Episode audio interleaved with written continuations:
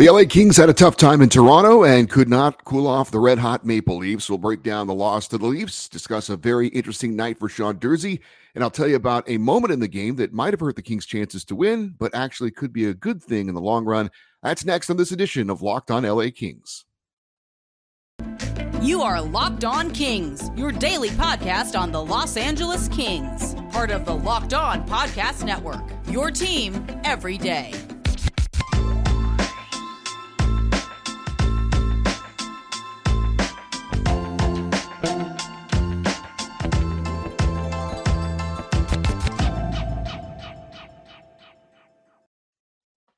Hey Kings fans, welcome to Locked On LA Kings, your team every day. Thanks for making Locked On LA Kings your first listen every day. We are free and available wherever you get your podcasts and on YouTube. Please like and subscribe if you're enjoying this content.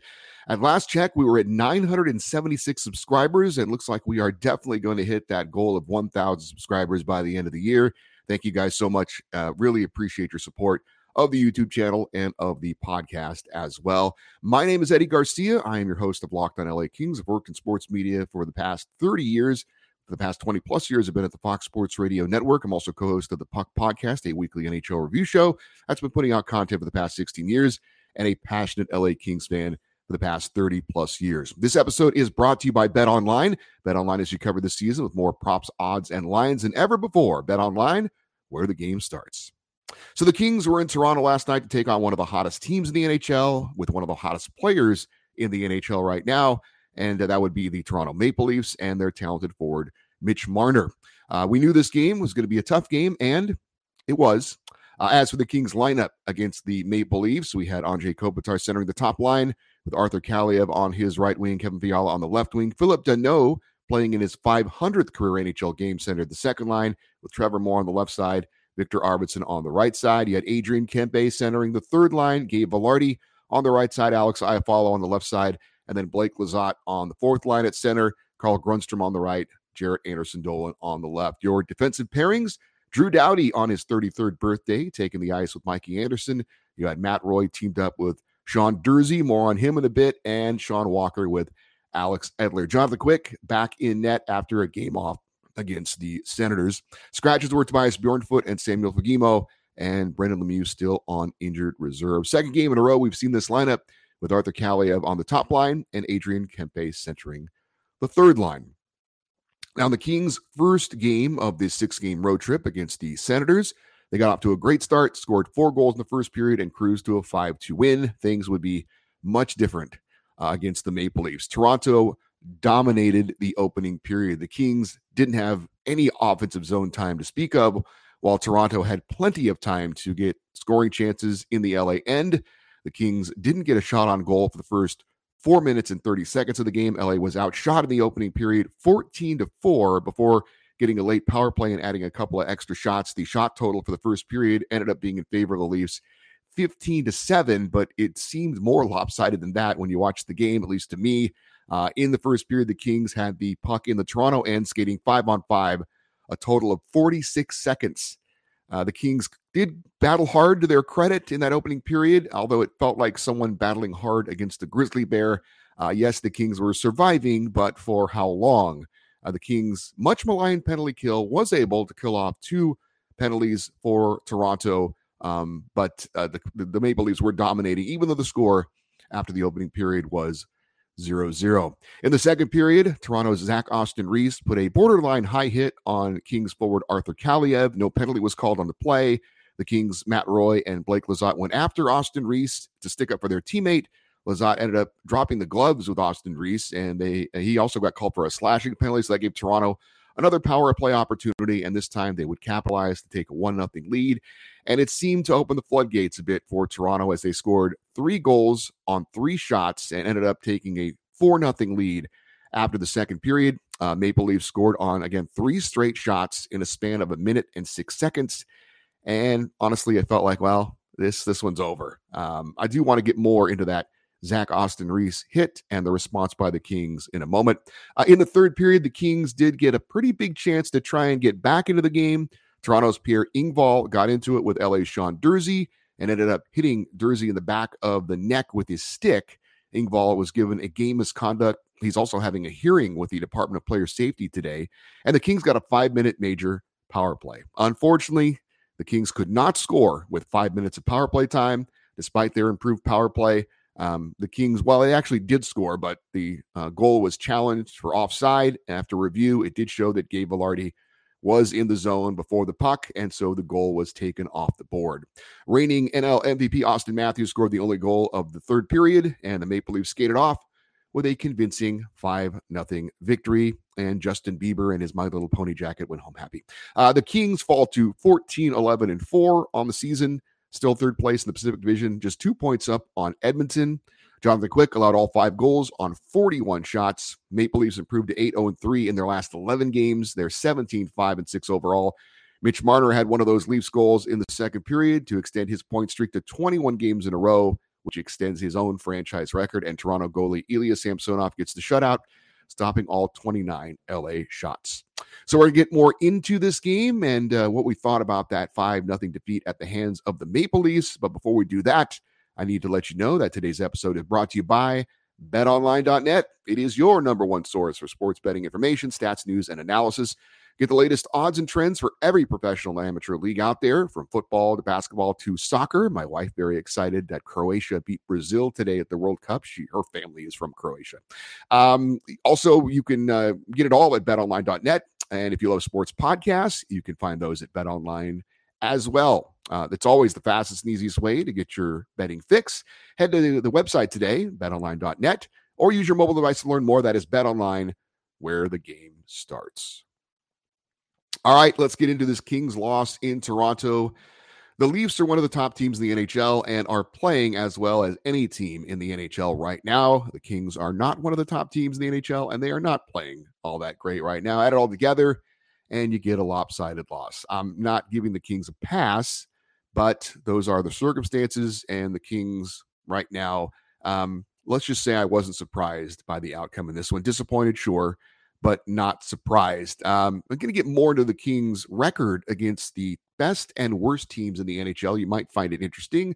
But I do obviously first want to focus on last night's game, and I want to get into that incident in the second period that led to the Leafs getting the lead and maybe or maybe not opened up the floodgates for them. I mentioned it earlier, but there was a hit at center ice by Toronto's Zach Aston-Reese on LA's Arthur Kaliev. I thought it was a borderline hit. I don't have a big problem with no penalty being called.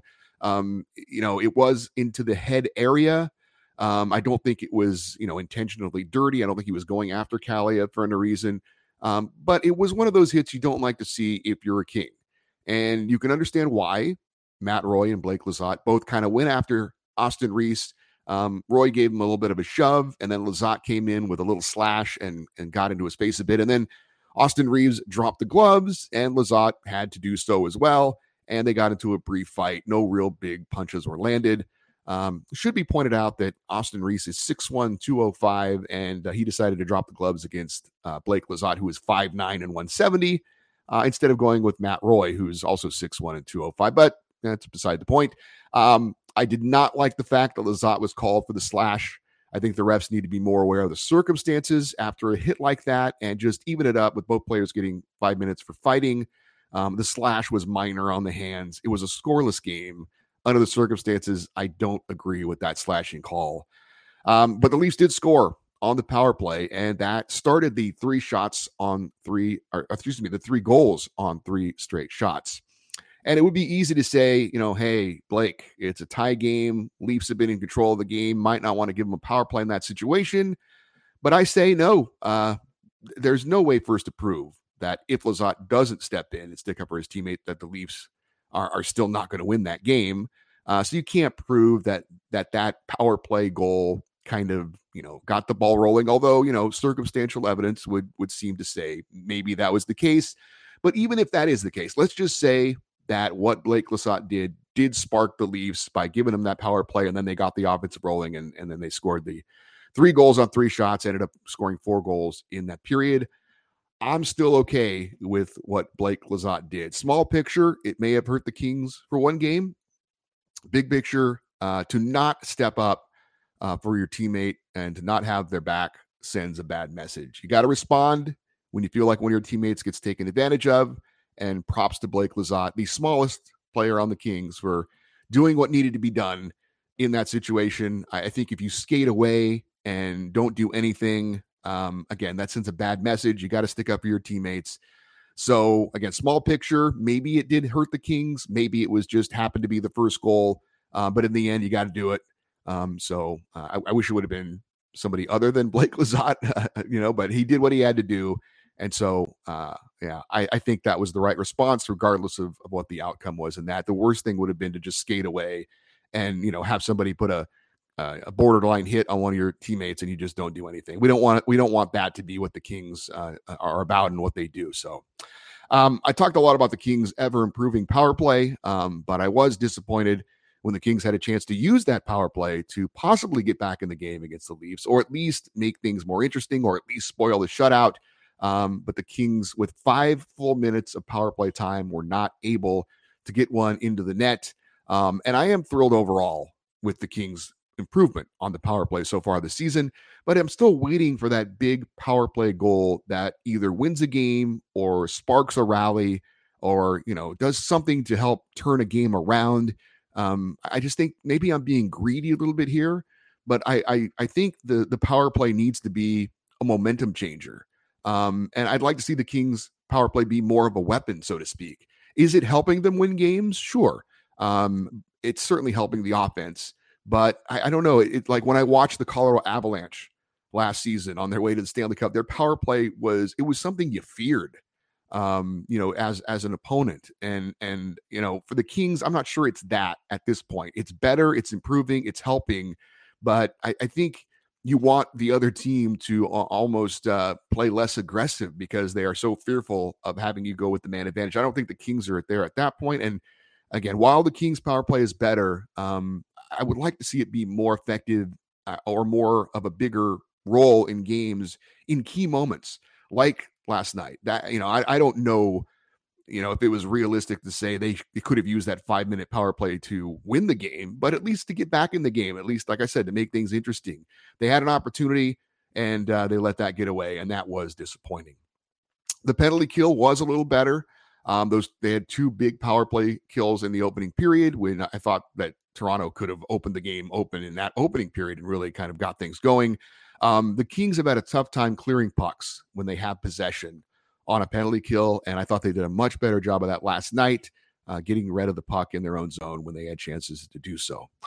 As for Jonathan Quick in net, I thought he played pretty damn well in that opening period when he was under siege, turning aside 15 shots.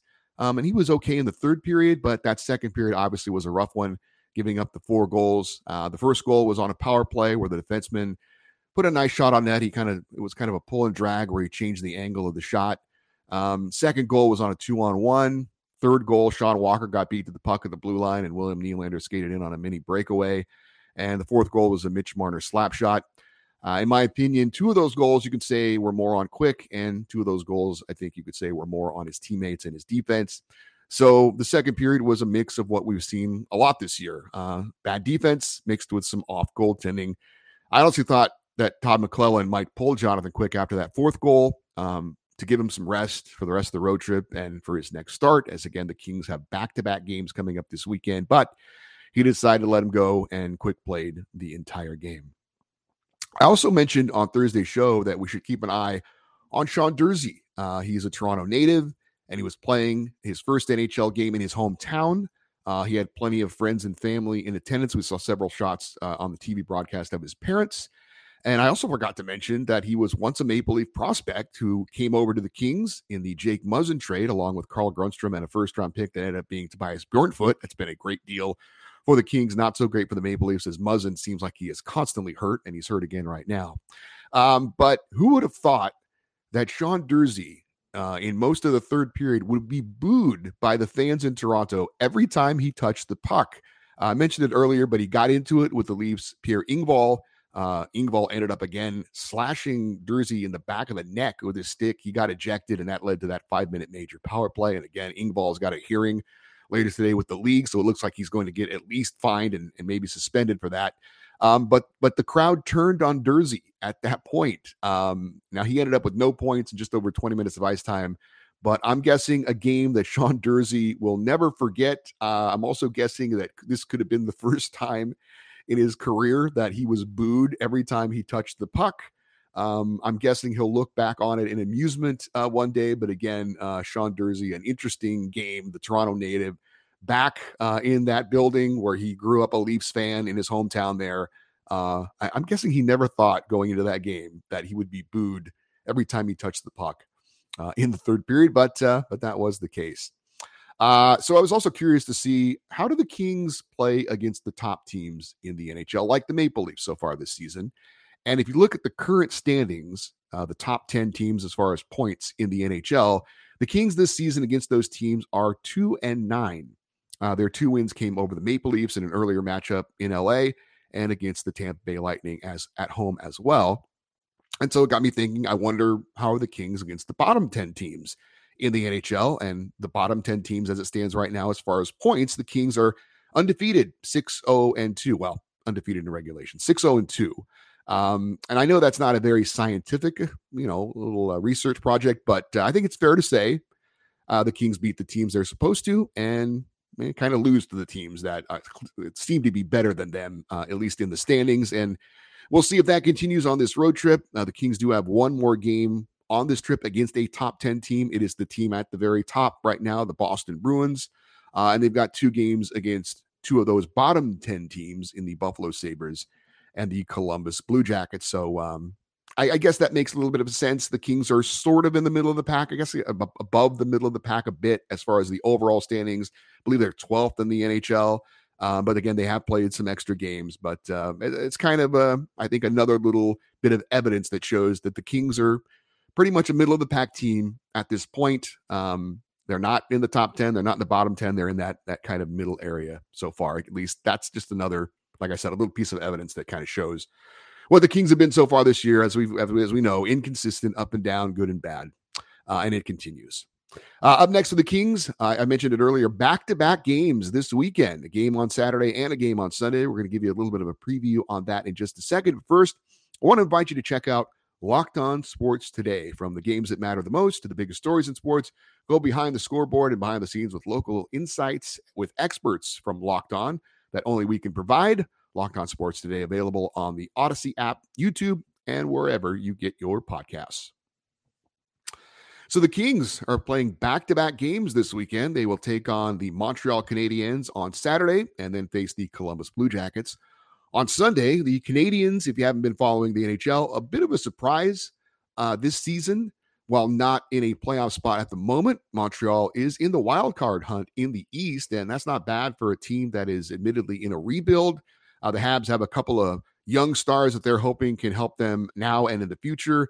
So look out for Cole Caufield and their new captain, Nick Suzuki. Columbus, on the other hand, has the worst record in the Eastern Conference and have been hit hard by injuries so far this season.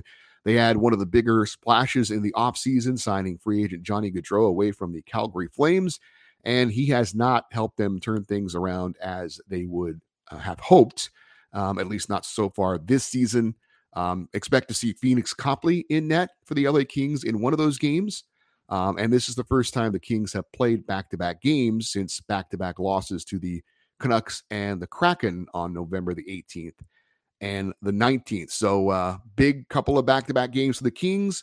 Frankly, a couple of winnable games for the Kings as they look to kind of kickstart the second half of this road trip with a couple of big wins over the weekend. And as I said, it'll be interesting to see Phoenix Copley back in net for one of those games. Not sure which one that he will start, but expect to see him in one of those games. Coming up on Monday's show, obviously, we're going to recap both those games from over the weekend for the Kings. We'll also update you on Cal Peterson and tell you about any games he plays in the AHL over the weekend and let you know if Kings rookie Brant Clark gets selected for Team Canada and the World Junior Championships. That should be finalized at some point on Monday, so we'll keep an eye out for that news as well. If you have any questions or comments about this show, you can always send me an email. The email address is lockedoneddy@gmail.com, EDDIE, lockedoneddy@gmail.com. We are on Twitter @LockedOnLAKings and also on Instagram @LockedOnLAKings as well. Thanks for making Locked On LA Kings your first listen today. For your second listen, check out Locked On Sports today. From the games that matter the most to the biggest stories in sports, go beyond the scoreboard, beyond the scenes with local experts and insights that only Locked On can provide. That is Locked On Sports today, available on the Odyssey app, YouTube, and wherever you get your podcasts. I'm Eddie Garcia. Thank you so much for listening and watching Locked On LA Kings. Have a great weekend. Looking forward to a couple of games over the weekend for the LA Kings. And as always, we close out the show by saying, go Kings, go.